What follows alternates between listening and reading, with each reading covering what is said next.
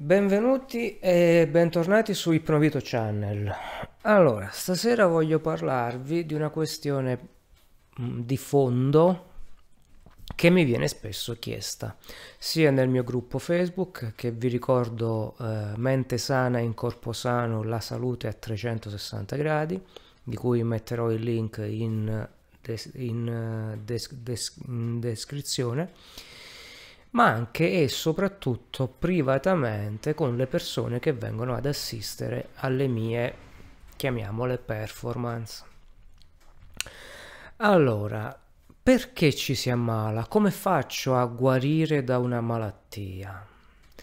Premesso che io non ho la bacchetta magica, non ho la ri- ricetta assoluta, ma voglio fare un ragionamento con voi, o meglio voglio portarvi a fare un ragionamento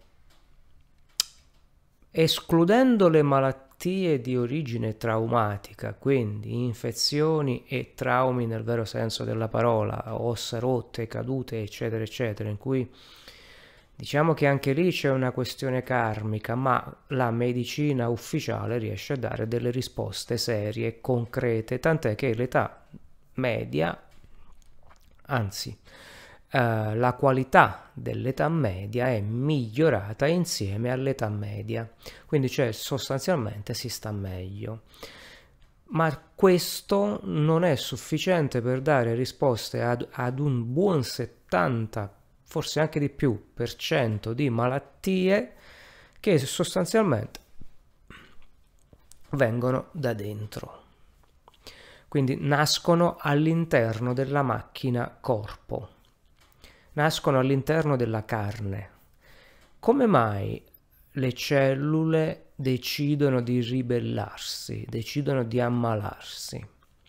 Allora io eh, voglio rispondere a, questo, a questa domanda, e sarà un video molto lungo, quindi mettiti di santa pazienza, eh, partendo da un ragionamento molto semplice che possono capire tutti. Se tu compri un telefono cellulare e questo telefono cellulare si rompe, dove preferisci portarlo per sistemarlo? Dal riparatore che hai sotto casa, oppure alla casa madre, cioè da coloro che hanno progettato questo telefono? Sicuramente, se tu ne hai la possibilità, è meglio portarlo alla casa madre, perché loro conoscono bene quel telefono, ah, sanno come è stato fatto. Quindi se, se noi abbiamo una malattia che, è, che viene dall'interno, dove portiamo il nostro corpo? Dalla casa madre o dal meccanico sotto casa, che sarebbe un po' il medico? Ok? Quindi c'è dal ri- riparatore di telefoni sotto casa. Noi, se avessimo la possibilità, lo porteremmo, il nostro corpo, alla casa madre, alla fabbrica che l'ha costruito. Ma chi ha costruito il nostro corpo? Questa è una bellissima domanda. Ad oggi credo che nessuno possa rispondere. Ma c'è una domanda ancora più fondamentale di questa qui. Chi ha costruito il nostro corpo? Dove ha preso le informazioni per costruire il nostro corpo? Perché per costruire qualsiasi cosa ci vuole un progetto, servono dei dati, ci vogliono dei rilievi e servono delle info informazioni. Uh, ve la faccio il più breve possibile. Noi viviamo su questo pian pianeta, il nostro corpo è stato strutturato da chi ci ha progettato per adattarsi perfettamente a questo pianeta. Il, il nostro corpo volge sempre al benessere, allo star bene, non è mai eh, propenso alla malattia. Infatti se c'è cioè, una cicatrice, cioè, se, scusatemi, se c'è una ferita, il corpo la cicatrizza, non la lascia aperta. Allora come, come mai a un certo punto in tutto questo costrutto la ferita rimane aperta? Chi ha costruito questo corpo lo ha, lo ha fatto per adattarsi a questo mondo. Non è un caso che al, all'interno del corpo umano ci siano tutti gli elementi presenti su questo pianeta, tranne il plutonio e il cesio, ma gli altri ci, ci, ci sono tutti. Plutonio e cesio non ci sono perché sono stati inventati dopo.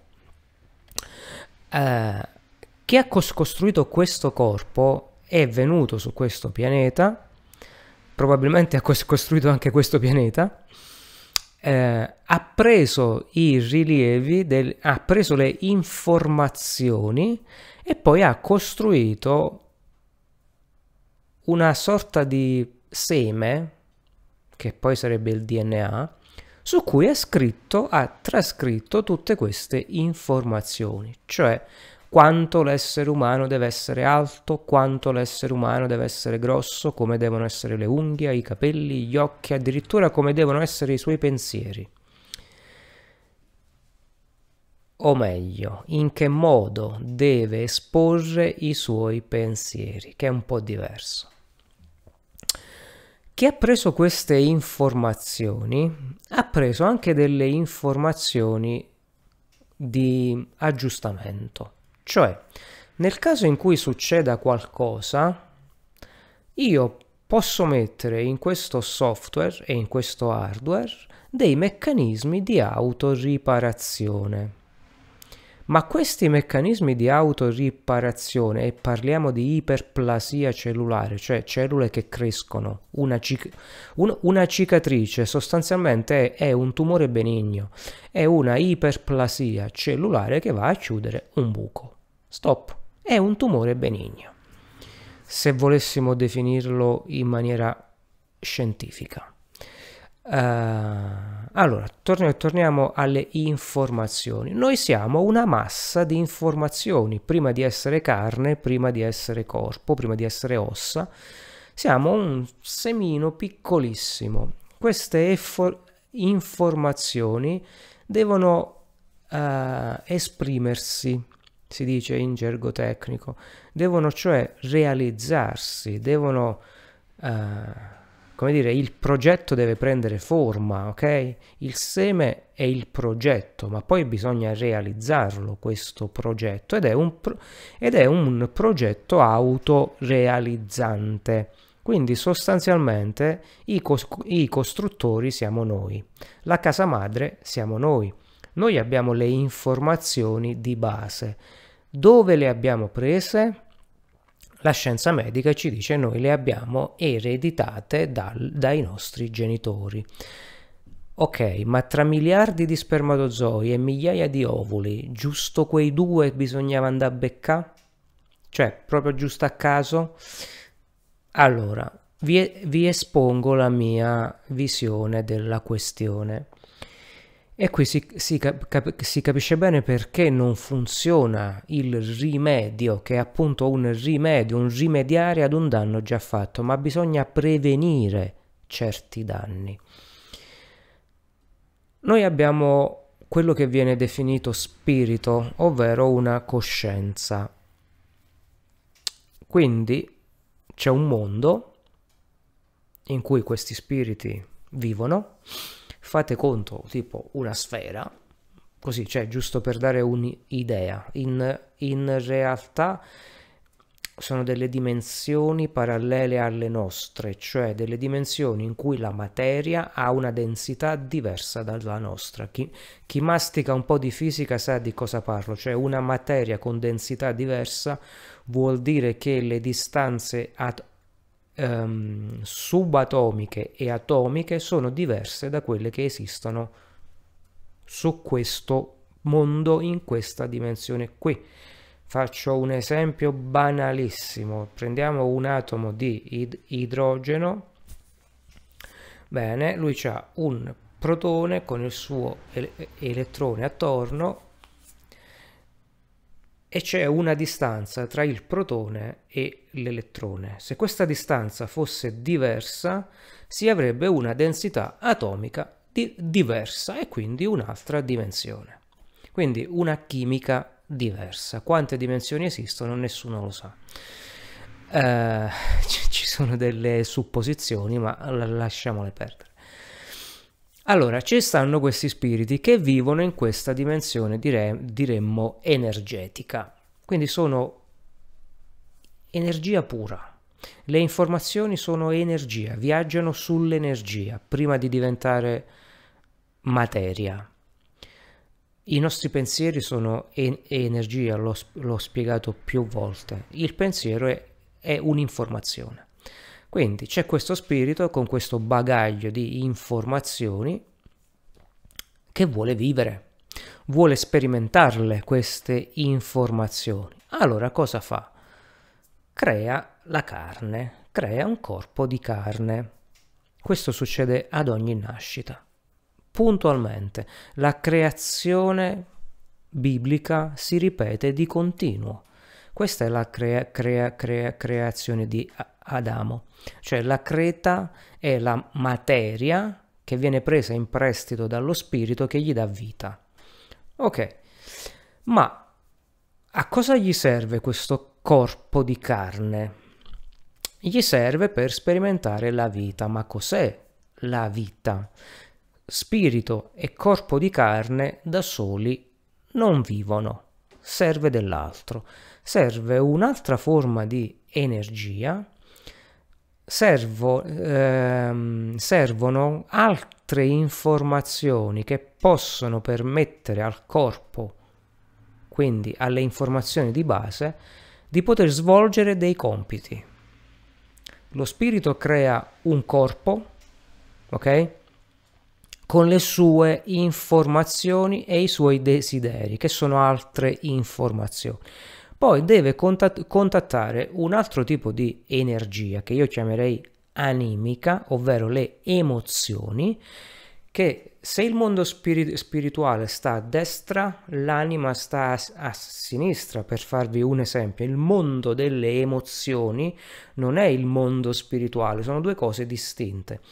Lo spirito non può accedere al mondo animico, al mondo delle informazioni emotive, senza un corpo di carne. Cioè lo spirito non può emozionarsi. È un concetto molto complicato da afferrare, ma lo spirito in quanto energia non può essere eh, contaminato da altra energia, se non fino a un certo punto. Mentre se questa energia, quindi lo spirito, si incarna, diventa carne, l'altra energia può influenzare in maniera sostanziosa la carne. Quindi le emozioni che noi riceviamo passivamente, le emozioni non sono create al nostro interno, è la risposta all'emozione che è creata al nostro interno. Bisogna stare molto attenti a questo. Vivono in un mondo a sé, ovvero il mondo dell'anima, l'energia dell'anima. Potrei dire mh, in maniera romantica che lo spirito attraverso il corpo di carne fa l'amore con l'anima. Sostanzialmente questa è la vita. In questo gioco a tre, in cui c'è un, un, uno spirito che deve, deve fare un, un'esperienza di consapevolezza, c'è uno strumento che è il corpo di carne e c'è un altro strumento che è l'anima, l'emotività, che devono mettersi d'accordo su come funzionare. Lo spirito chiede delle cose, l'anima dà gli strumenti per otte, ottenere queste cose, il corpo di carne deve darsi da, da fare per mettere in atto questo progetto, per far sviluppare questo progetto, usare gli strumenti an, an, an, animici per produrre a sua volta energia che poi, quindi in altre informazioni, che poi lo spirito capterà e farà sue. Una sorta di funzionamento a feedback, chiamiamolo così. Io spirito ti do delle indicazioni, tu corpo di carne in base agli strumenti acquisiti tramite le emozioni hai una risposta informazionale che rimandi a me indietro e io acquisto consapevolezza. In tutto questo gioco molto spesso però ci sono degli uh, intoppi, ok? Del tipo, tanti uomini si riuniscono, non sapendo di questa questione, creano degli standard di vita. Creano questi standard di vita che non vanno d'accordo né con lo spirito, quindi con, con, con i desideri dello spirito, né con i desideri, eh, scusatemi, né con gli strumenti che l'anima ha a disposizione e né con il potenziale ehm, attuativo che il corpo di carne ha, perché non ce la fa a fare quelle cose. Però lo standard ti richiede di farlo. Allora cosa, cosa si fa? Si, si sacrificano i desideri spirituali e si utilizzano le energie animiche, emotive, per rispondere agli standard della comunità. E questa è una cosa deleteria, perché ha fatto più morti la coerenza che non tutte le malattie messe in, insieme, anzi, anzi, che non tutte le guerre messe insieme. Essere coerenti con la società porta dritti alla mal- malattia, perché non si è più in ascolto di se stessi, di ciò che vuole lo spirito e degli strumenti che l'anima mette a disposizione. Faccio un esempio su tutti. La rabbia. Se voi vi concentrate quando state per arrabbiarvi e vi fermate un attimo, proprio un attimo, fermi, immobili, chiudete gli occhi, l'attimo prima che esca fuori la rabbia, potete localizzare quell'energia, perché si tratta di energia, voi siete, siete andati a captare nel mondo animico, ok, nel mondo dell'anima, l'informazione della rabbia, quindi quell'energia l'avete captata tramite il cervello, che non è un organo pensante. Il, cer- il cervello non pensa, il cervello è un organo ricetrasmittente. Stop, non fa nessuna elaborazione dati. L'elaborazione dati viene fatta dallo spirito, punto. Eh, qualcuno mi dirà, ma se io asporto un pezzo di cervello, l'essere umano non è più in, in grado di svolgere tali mansioni. Allora io ti, ti faccio un esempio terra-terra. Se io ho un, un, una radio e la ascolto parlare, cosa penserò di questa radio? Che è la radio che parla, ok?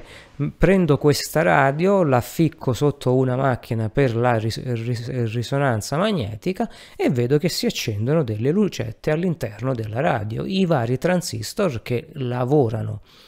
Penserò che sia la radio che pensa, quindi io quando vado ad, ad asportare uno di questi transistor, la radio si spegne, è rotta, ok?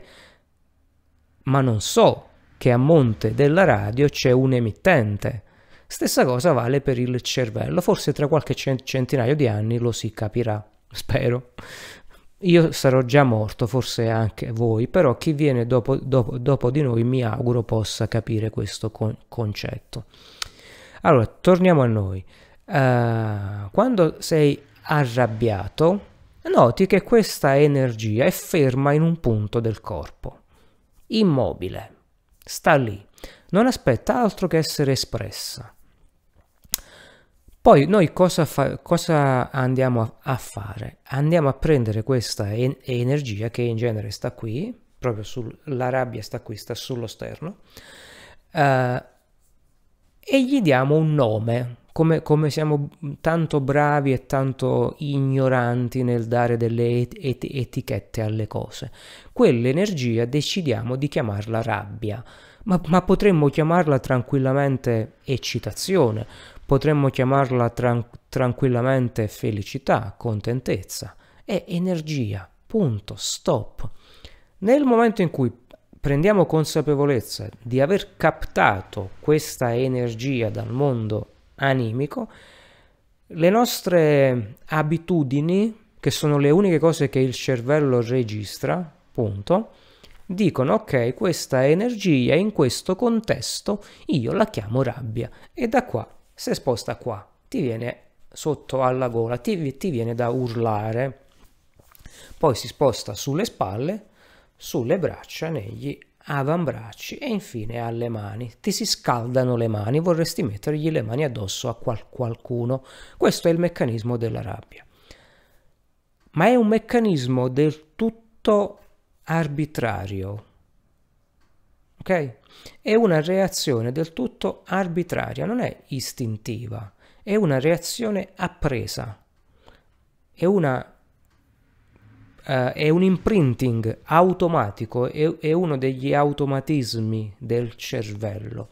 In realtà l'energia di base prim- primordiale, quindi l'emozione che noi abbiamo captato nella dimensione emotiva, era semplicemente una informazione che ci veniva data a noi per poter esprimere un potenziale energetico. Ora mettiamo conto che questo potenziale energetico, al posto di uscire dalle mani sotto forma di rabbia, cosa fa? Rimane all'interno del, del, del corpo. Quindi il nostro, cer cer cer il nostro cervello capta queste energie e le accumula dentro di sé. Non le utilizza né per creare, né per fare, né per essere, né per crescere, né per avere. Semplicemente le accumula. Un, una sorta di condensatore, per chi mastica un po' di elettricità, un, una batteria. Ma cosa succe, succe, succede a una batteria se la si carica troppo? Succede che prima o poi esplode. Stessa cosa succede al corpo dell'essere umano. umano. Prima o poi questa energia, dovuta da un eccesso di captazione emotiva, va a ficcarsi da qualche parte. Dove? Lo coglio coglio. L'ho un po' spiegato anche eh, nel video sul sistema immunitario, ma non sono sceso nei dettagli energetici. Quando questa ener- energia si accumula, si accumula, si accumula, si accumula, lo spirito manda, diciamo, i primi, le prime um, indicazioni per aggiustare la strada. Fa succedere degli eventi, perché badate bene che il corpo di carne allo spirito gli serve, è necessario, non può farne a meno.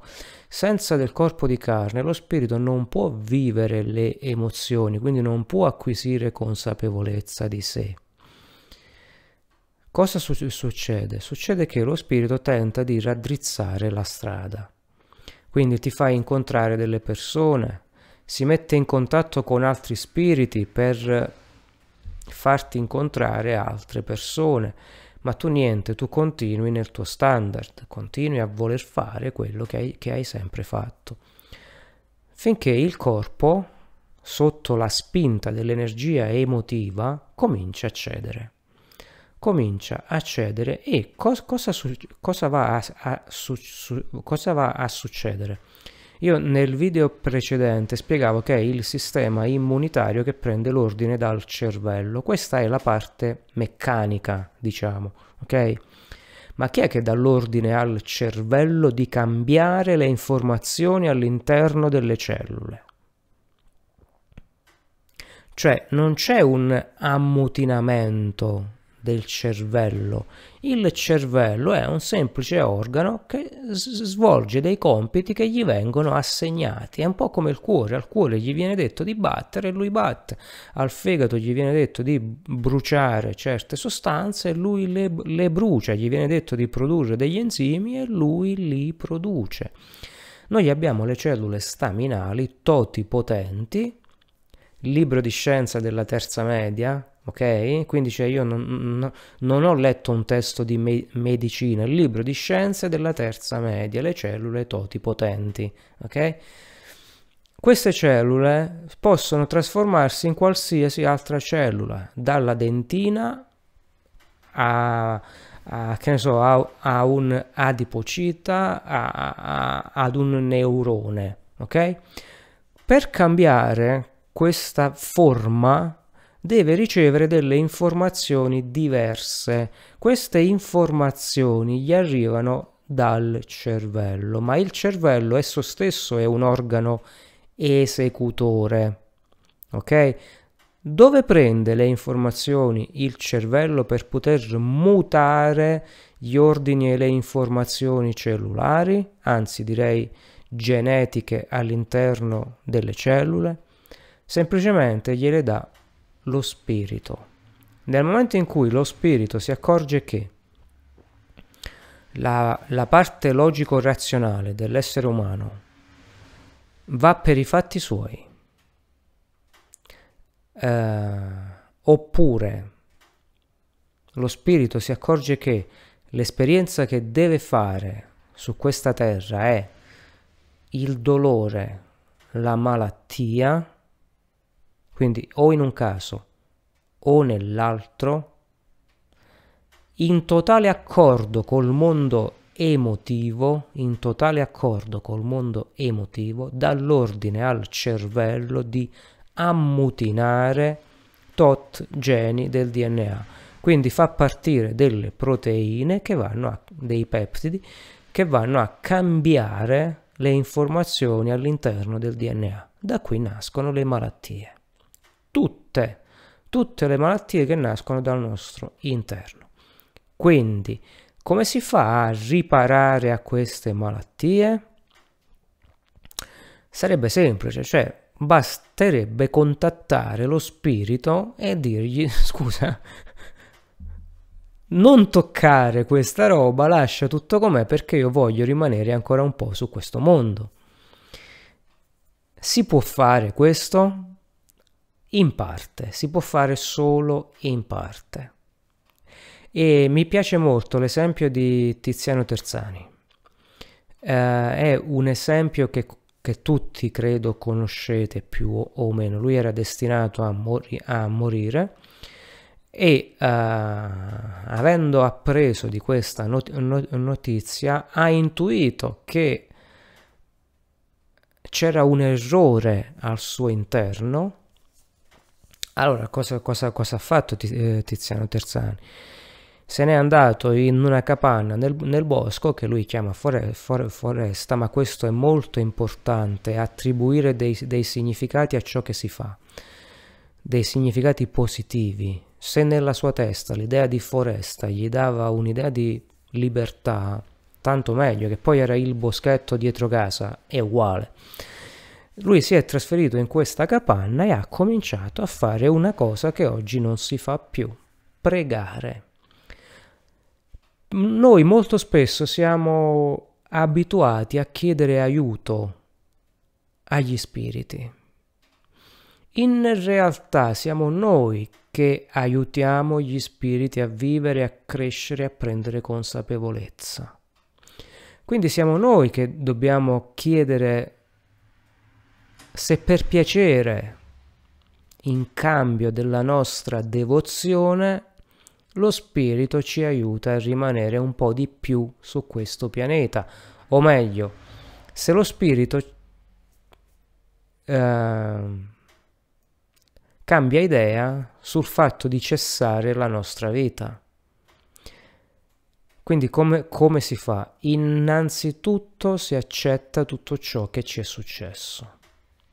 Perché? Perché era destinato a noi, perché noi dovevamo arrivare a quel cambio di mutazione genetica nel D N A, bisognava arrivarci, perché? Perché è lì che sta l'esperienza cruciale della nostra vita, o meglio di chi fa quell'esperienza lì.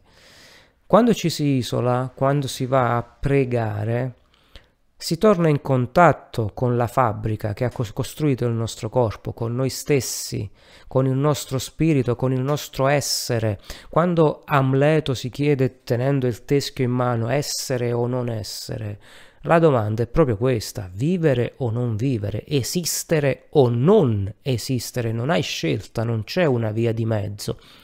Se vuoi esistere devi ascoltare gli ordini dello spirito, altrimenti non esisti.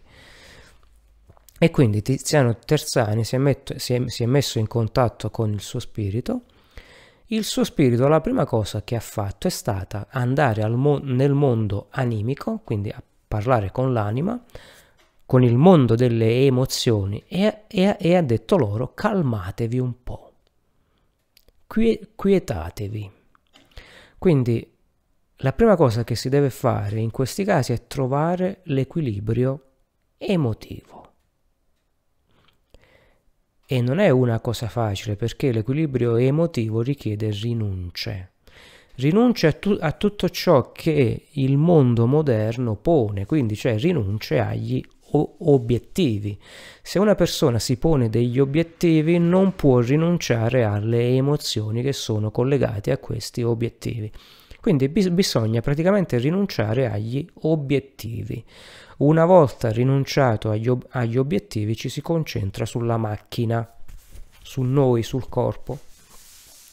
Ci si concentra sul sulla macchina e inizia un lungo dialogo interiore con lo spirito. Cosa è successo? Cosa sta succedendo? Cosa devo fare? Cosa non devo fare? Un'infinità di domande che noi vorremmo fare allo spirito. Ma lo spirito non è... Uh, in obbligo di rispondere a noi. Siamo noi in obbligo di dare risposte allo spirito. Ok? Noi in quanto macchina. Perché noi abbiamo l'abilità di eh, sviluppare, come qualsiasi computer, un software che comincia a gen- generare degli, degli errori e non sta più ad, ad ascoltare l'operatore che c'è dietro e che sta alla tastiera, ok? Quindi entra questa sorta di comunicazione in gioco tra chi sta dietro alla tastiera, quindi lo spirito, e il, e il software e l'hardware che siamo noi.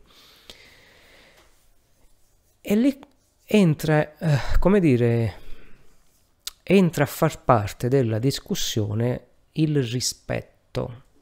Il rispetto in primis verso se stessi. Pregare vuol dire sostanzialmente rispettare se stessi, rispettare i propri tempi, dare spazio affinché lo spirito possa compenetrare il corpo e possa vivere delle nostre preghiere, possa prendere forza dalle nostre preghiere. E badate bene, non parlo di preghiere cattoliche, non parlo di pre preghiere buddiste, non parlo di mantra, non parlo... Rientrano anche quelle, ma la preghiera è un'intenzione molto profonda, viscerale, è una informazione che noi diamo allo spirito. Nel momento in cui siamo anche noi a scambiare delle informazioni propositive con lo spirito, parliamo la stessa lingua dello spirito, è tutta una questione di linguaggio. Io non posso portare il telefono cellulare in fabbrica, torno all'esempio principale, la fabbrica sta in Germania e io gli parlo in cecoslovacco. Non mi capiranno mai, anche se vedono il tel telefono lì, come fanno a sapere se è guasto? Quindi io devo parlare lo stesso linguaggio dello spirito, gli, gli devo dare delle informazioni e lui me ne, me ne darà altre in cambio, che faranno in modo queste informazioni di bloccare o rallentare la malattia, in tanti casi portare anche a guarigione. Così si fa, non c'è alt- altra strada, e questa è sia una strada curativa, ma soprattutto è una strada preventiva, cioè serve a prevenire la stragrande maggioranza dei disturbi. Avere un atteggiamento di devozione rispettosa verso lo spirito, verso il corpo e verso l'anima vuol dire sostanzialmente volersi bene, vuol, vuol dire sostanzialmente avere un dialogo interiore sano. Questo può avvenire in chiunque, questo salto che tanti guru lo chiamano il salto quantico. Ah, Sost- sostanzialmente è un ritornare a prima della nascita, ritornare allo stato embrionale quando c'era uno scambio continuo anche, diciamo, anche nei primi anni di vita c'è ancora questo scambio continuo tra noi, lo spirito e il mondo delle emozioni.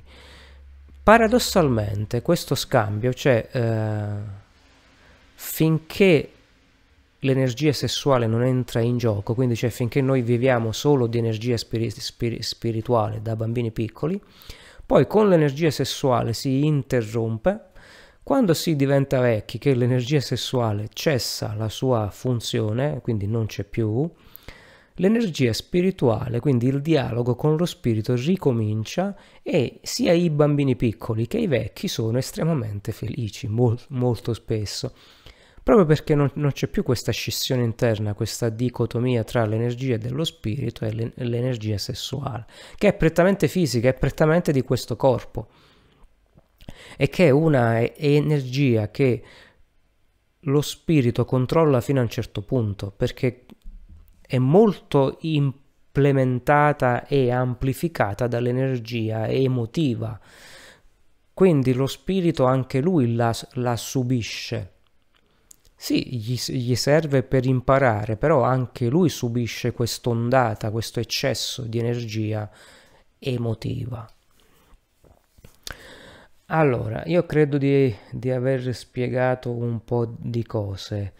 Uh, c'è da aggiungere che queste informazioni sono principalmente di natura energetica, sono principalmente di natura energetica. Potremmo dire quasi elettrica, quasi elettrica, perché ci sono tanti, tanti tipi di energie.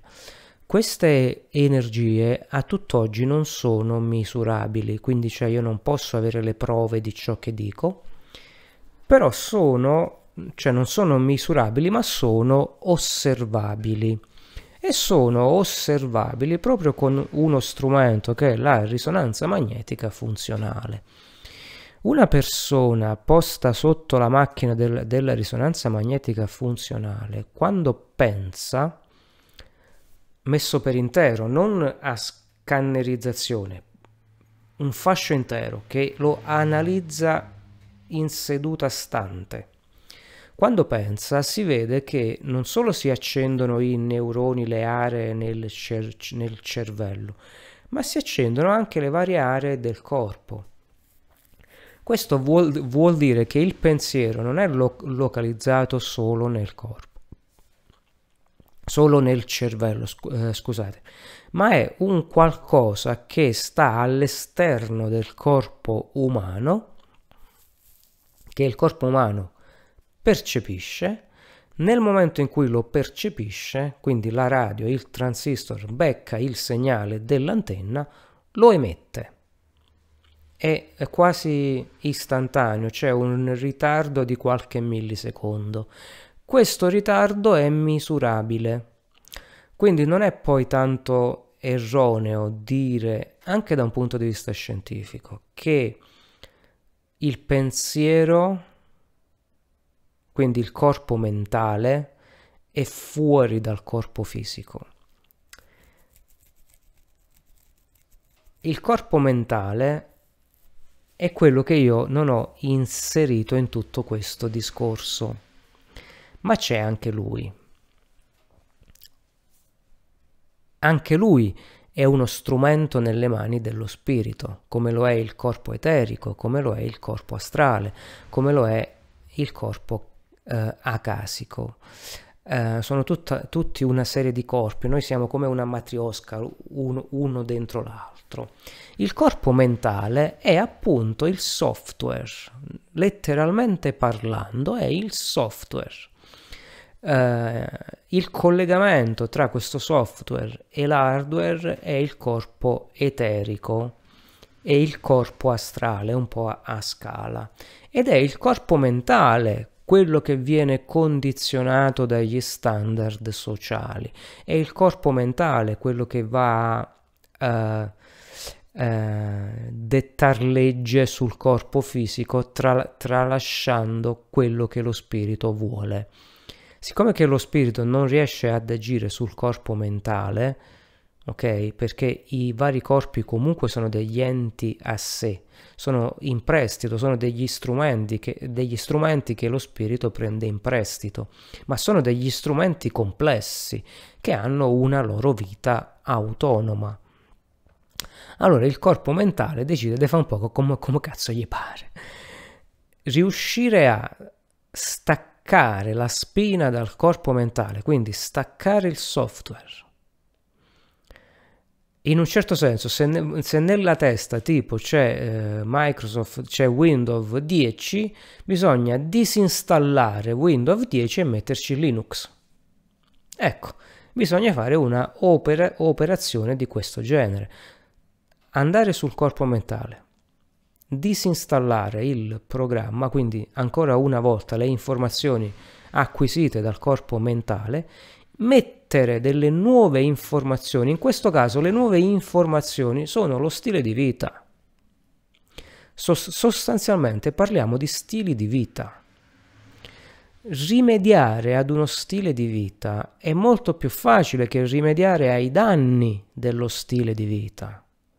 Quindi tutto ciò che è prevenzione, cioè adattare lo stile di vita ad una misura più umana, fa sì che il corpo mentale non perda, come, come, cioè, come si, si, si dice, la via della ragione, non perda di vista ciò che lo spirito vuole, quello per cui lo spirito gli ha chiesto di venire su questo mondo. E quindi lo spirito non deciderà di cessare l'esistenza del corpo fisico.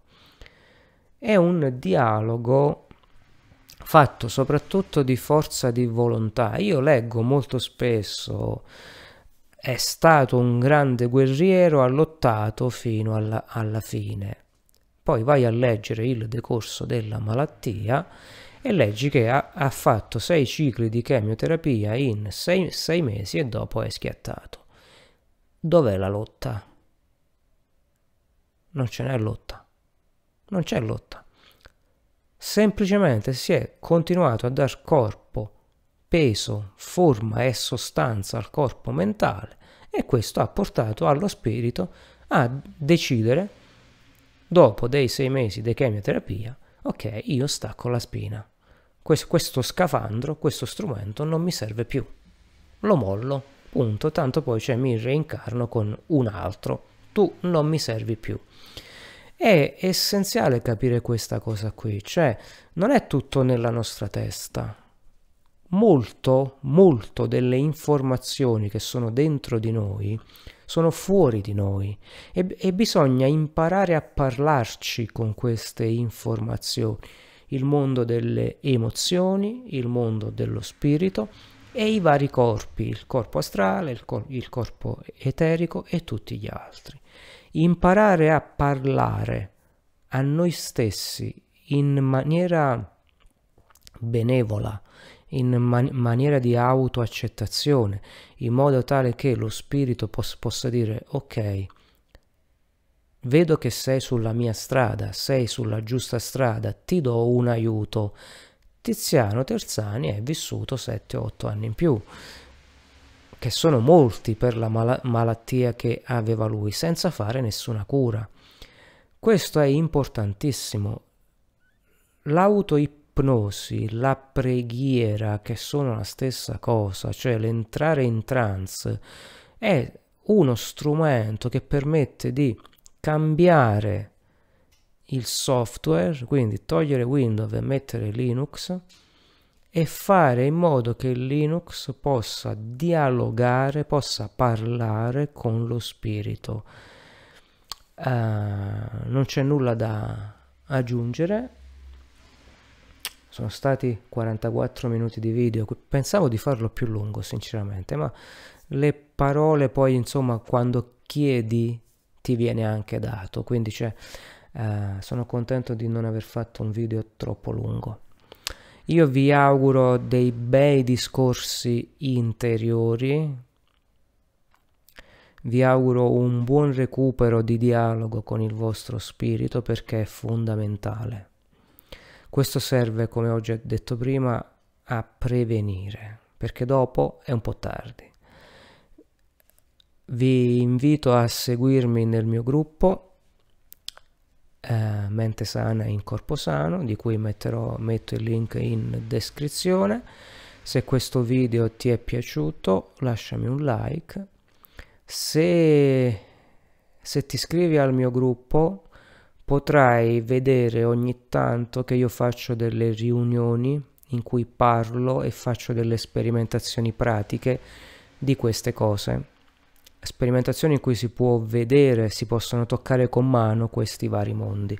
Se la cosa ti interessa, contattami in privato. Io pubblico gli eventi per, per, periodicamente su Facebook e sarò ben lieto di ospitarti. Tengo a precisare che i miei eventi sono a numero chiuso, quindi massimo quattro persone, almeno per, per, per ora. Prossimamente, l'anno prossimo, probabilmente avrò uno spazio un po' più grande a Rovereto, dove poter sperimentare con più persone alcune pratiche che avvicinano l'essere umano al contatto intimo con il proprio spirito.